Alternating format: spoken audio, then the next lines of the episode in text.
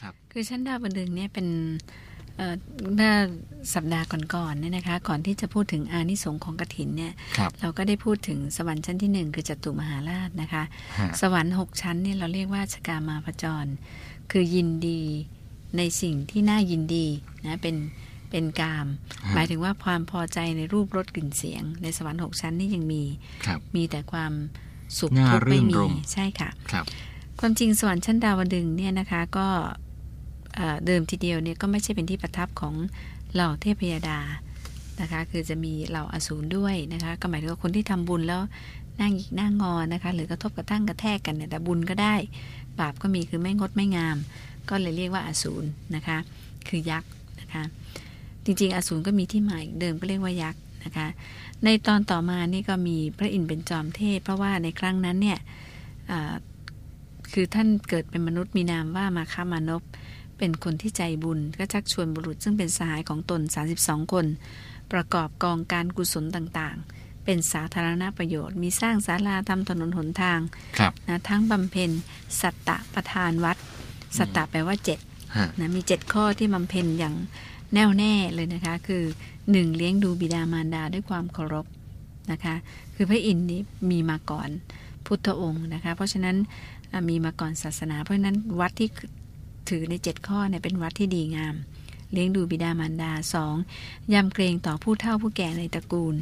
สามมีวจีที่ไพเราะใครใครพูดด้วยก็สบายใจ อ่อนหวานไพเราะสี่ไม่กล่าวเปยุสุญยะวาทะวาจา คือคำพูดที่มันไม่ขะมันไม่เกิดประโยชน์ฮะส่อเสียดนินทาให้ร้ายครับใส่ร้ายป้ายสีพูดจาหยาบคายเนี่ยไม่พูดเลยห้าไม่ตรีเหนียวแน่น นะคะคือใจกว้างหกตั้งอยู่ในความสัตย์สุจริตเจ็ดไม่ฟุ้งซ่านด้วยความโกรธนะคะคือไม่ทำร้าย แล้วก็ทั้งหมดเนี่ยสาคนก็พยายามที่จะสร้างบุญกุศลสร้างสาธารณประโยชน์ ประพฤติธรรมอย่างที่บอกอยู่เป็นนิดตายไปก็เกิดในพุทธเทวภูมินะคะคือตอนแรกเทพเทพบุตรนะซึ่งก็ก็ยังไม่ค่อยงามเท่าไหร่เนี่ยที่ไปเกิดอยู่ก่อน เห็นพวกมานพมาอุบัติเกิดขึ้นใหม่ พวกนี้ก็ทำความดีมาหน้าตาเขาก็สวยสดงดงามครับก็ชวนกันนำน้ำคันธบาล เป็นน้ำทิพย์มาเลี้ยงต้อนรับนะคะ แล้วก็เชิญมาคาเทพ ซึ่งมีอานิสงส์มากกับเพื่อนเลยเนี่ยขึ้นเป็นเรียกว่าสวยสมบัติของเทพครับเป็นหัวหน้านะคะฮะทีนี้ก็จริงๆแล้วมาคะมานพเนี่ย มาคะตอนนี้เป็นเทพแล้วเนี่ย ก็ไม่ได้มีจิตยินดีด้วยสมบัติหรอกนะคะ ก็บอกว่าอย่าไปดื่มเลยน้ำคันธบาลอันเนี้ยเพราะว่าน้ำเนี่ยแม้ว่าจะมีรสหวานอร่อยแต่มันมึนเมานะคะ เพราะฉะนั้นเทพบุตรทั้งหลายที่ตามตามๆกันมาเกิดเนี่ยก็ไม่ดื่มน้ำคันธบาลเลยครับนะคะพวกเราเรียกว่าอาคันตุกะเทพบุตรคือเพิ่งเกิดมาใหม่เนี่ยอืมฮะส่วนคนเจ้าของที่เดิมเนี่ยกับดื่ม นะดื่มมัวเมาหาสติไม่ได้ก็ก่อความวุ่นวายครับนะคะพระอินทร์ก็เลยบอกอืมสวรรค์ชั้นนี้ควรจะเป็นสวรรค์ที่คนดีที่มีสติอยู่มากกว่าที่จะไม่มีสติอ๋อครับ อันนี้เป็นตำนานนะก็จับคว้างลงมาจากสวรรค์นะคะ ก็ถือว่าอ่าตนเองก็เลยถือว่าเป็นสมเด็จพระอมรินทราธิราชปกครองสวรรค์ชั้นดาวดึงส์ครับแล้วก็ตั้งจัดระเบียบอืมนะคะเรียกว่าจัดสังคมสมัย นะคะก็ถือว่าพระองค์มีสหาย 32 พระองค์ซึ่งได้ร่วมสร้างกุศลกันมา ก็ช่วยกันปกครองสวรรค์ชั้นนี้ด้วย จึงปรากฏนามสืบมาว่าไตรตรึงสะนะหรือว่าดาวดึงส์หรือตาวติงสานะคือสวรรค์อันเป็นที่อยู่ของเทพ 33 องค์ครับทีนี้ฝ่ายเนวาสิก หรือว่าเทพบุตรเจ้าของบ้านนะเมื่อถูกเมื่อเกะกะเกเรถูกกว้างทิ้งลงมาจากสวรรค์ชั้นดาวดึงส์ก็พอมาถึง เขาพระสุเมรุหรือสิเนรุบันพศเนี่ยนะคะครับก็บอกเออดูสิ เราเนี่ยนะตอนเนี้ยถูกดัดนิสัยแล้วล่ะ เพราะเราไปดื่มสุราแล้วก็มัวเมาเกะกะ ทั้งที่ว่าชาวฟ้าชาวสวรรค์เนี่ยต้องเป็นผู้มีสติทำความดี เอาเป็นว่าต่อไปนี้เนี่ยเราจะไม่ดื่มสุราแล้ว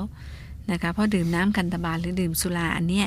พวกเราถึงจะต้องได้รับความอัปยศในครั้งนี้ ก็ต้องทำบุญใหม่ถึงจะไปอยู่สถานที่เก่าครับก็อยู่ตรงเขาพระสุเมนนี่แหละเชิงเชิงดาวดึงส์ นะคะ ก็แบ่งชั้นกัน ดาวดึงส์ก็สูงกว่านิดนึง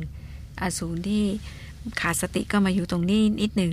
เทพบุตรทั้งปวงจึงเรียกนามเทวดาเหล่านี้ว่าอสูรครับคือจะเป็นผู้ที่ไม่ดื่มสุราอีกต่อไปอ๋อก็คืเป็นอการลงโทษตนเอง อสูรอสุรานี่เหมือนกันค่ะครับ แต่ว่าสวรรค์ก็งดงามเท่ากันนะคะ คือก็สามารถที่จะไปมาหาสู่กันได้นะคะ เมื่อรู้ว่าจะไม่ดื่มสุราสสุราแล้วนะคะะเพราะฉะนั้นเนี่ย ก็จะมีลูกกระชาตินามว่าไม้ปาตรีหรือไม้แครฝอยนี่แหละค่ะ ประดับงดงามในเขตอสูรแล้วก็เจริญงอกงามไปถึงเขตของดาวดึงที่อยู่ใกล้ ๆ กันนะแต่ยังไงก็ตามเทพนครนี่ก็เรียกว่าอสูรพิภพก็อยู่ในเขตดาวดึงเหมือนกัน ครับ เทพบุตรนะคะผู้ซึ่งเป็นใหญ่ในเขตเขตอสูรพิภพเนี่ยมีนามว่า สัมภระอสุลา หรือสัมพรพรอันประเสริฐ นะคะก็บริบูรณ์ในวันณะอิสริยศักดิ์เท่าพระอินทร์นี่แหละค่ะ ทีนี้อสูรทั้งหลายเนี่ยเมื่อไรก็ตามที่ไม้ปาตลีมีดอกบานเหล่าอสูรเขาก็จะหวนคิดถึงยามที่เขาเนี่ยได้อยู่บนดาวดึงชั้นบนนะคะ ก็ถือว่ามีอานิสงส์สูงกว่า เพราะว่าไม่ดื่มสุราที่นั่นอาจจะมีไม้ปาริชาติ จะมีความหอมกว่าไม้แครฝอยนะคะ หรือว่าที่ว่าต้นไม้ปาตลีหรือแครฝอยในต้นเดียวกัน ก็มีความรู้สึกน้อยเนื้อต่ำใจว่า เออ เราเนี่ยถูกองค์อมรินเนี่ยหลอกหรือเปล่าเนี่ยคือเราดื่มแต่เขาไม่ดื่มเนี่ย ต้องไปชิงขึ้นมาเทวดาก็ยังมีกิเลสอยู่ ต้องต้องขึ้นขึ้นต้นไม้นี่แหละ ขึ้นไปเพื่อที่จะทำสงครามชิงกันนะฮะก็เลยจะมีสงครามระหว่างเทวดากับอสูรอันนี้ก็เป็นปริศนาธรรมนะคะหรือลบกันระหว่างความดีความชั่วนะลบกันระหว่างชนเผ่าเผ่าที่เข้ามาปกครองอินเดียสมัยโบราณที่ถือว่าเป็นเทพมีระเบียบมีวินัยมากกว่าชนเผ่าพื้นเมืองนะคะ คือก็เอามาปนกันในเรื่องของสงครามบนสวรรค์นะคะ อย่างไรก็ตามเนี่ยนะคะ ก็สรุปแล้วว่า แม้ชั้นดาวดึงเนี่ยก็ยังมีกิเลสกันอยู่นะคะ แต่ว่าก็ไม่ได้ทำอะไรที่ผิดร้ายแรงไม่มีผิดร้ายแรงค่ะ เพราะว่าในเขตสวรรค์นี่ก็คือแย่งชิงอนาเขตกันเพื่อจะกลับไปอยู่ที่เดิม แต่จริง ๆ แล้วก็คงจะต้องเอาชนะด้วยความดีละค่ะครับ นี่คือชั้นดาวดึงนะค่ะ ยังมีเรื่องราวที่น่าสนใจนะคะ ที่หลายคนเนี่ยสงสัยเรื่องอสุรินทราหูคำว่าลาหูเนี่ยนะคะ จริง ๆ อสุรินทราหูเนี่ยเป็นพระโพธิสัตว์นะคะ คือในอยู่ในอสูรพิภพนี่แหละค่ะมีเทพบุตรสำคัญนะคะซึ่งเราจะต้องเอ่ยถึง เทพบุตรองค์ที่ว่านี้เนี่ยมีนามว่าอสุรินทราหู มีกายใหญ่เนื้ออสูรทั้งหลาย ซึ่งในวิชาโหราศาสตร์เนี่ยเราก็มักจะเปรียบเทียบว่าถ้าเราพูดถึงดาวราหูเนี่ยก็ทำให้ระลึกถึงอสุรินทราหูก็ถึงจึงมักเรียกว่าราหูเป็นองค์องค์ต้องไปกราบไปไหว้กัน คือเอาไปปนกัน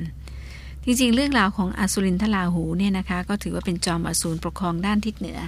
เขาก็จะแบ่งนะอำนาจของอสูรก็คล้ายๆ กับจตุมหาราช ก็จะแบ่งทิศทิศเป็นทิศกัน อสุรินนี่มีพละกำลังกล้าแข็ง น้ำใจก็กล้าหาญเด็ดเดี่ยวนะลูกกายก็สูงใหญ่ ตนเองก็เป็นเหตุให้เข้าใจผิดว่ารูปกายกับความเข้มแข็งหรือความยิ่งใหญ่เนี่ยมันไปด้วยกันนะคะก็มีความรู้สึกว่าเคยได้ยินนะตอนนี้พระพุทธองค์ทรงบังเกิดแล้วนะตัสรู้แล้วในโลก ก็จริงๆแล้วก็ อยากจะ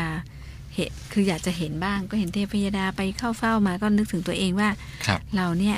มีรูปกายสูงใหญ่นะเราก็ยิ่งใหญ่นะ ใหญ่โตมากจะไปสู่สำนักพุทธเจ้าพุทธองค์ก็องค์น้อย เราจะต้องก้มดูครับมันก็คงไม่ค่อยสมควรเท่าไหร่อะนะนะก็ไม่ไม่ไม่ไปเฝ้ากึ่งกึ่งทิฏฐิหน่อยไหมฮะค่ะก็ทิฏฐิด้วยต่อมาก็ได้ยินเทพพยดาทั้งปวงพากันสรรเสริญพระเดชพระคุณ แห่งสมเด็จพระสัมมาสัมพุทธเจ้าหาที่สิ้นสุดไม่ได้ ก็เริ่มเกิดความเลื่อมใส อดใจไม่ได้ก็เดินทางมาพังตำริว่ายังไงเราก็ต้องให้เห็นสักครั้งหนึ่งก็ยังดีพระองค์ทรงคุณผู้ประเสริฐ พระผู้มีพระภาคเจ้าทรงทราบอัธยาศัยของจอมอสูรก็รับสั่งให้พระอานนท์ตกแต่งพระแท่นที่บรรทม พระองค์ก็ทรงเนรมิตพระวรากายให้โตใหญ่ แล้วก็เข้าสำเร็จสีหสายญาติคือนอนในท่าสีหสายญาตินะคะ ฝ่ายอสุรินทลาหูผู้มีกายอันสูงใหญ่ได้ 4,800 โยชน์ มาถึงสำนักของพุทธองค์กับต้องแงนหน้าขึ้น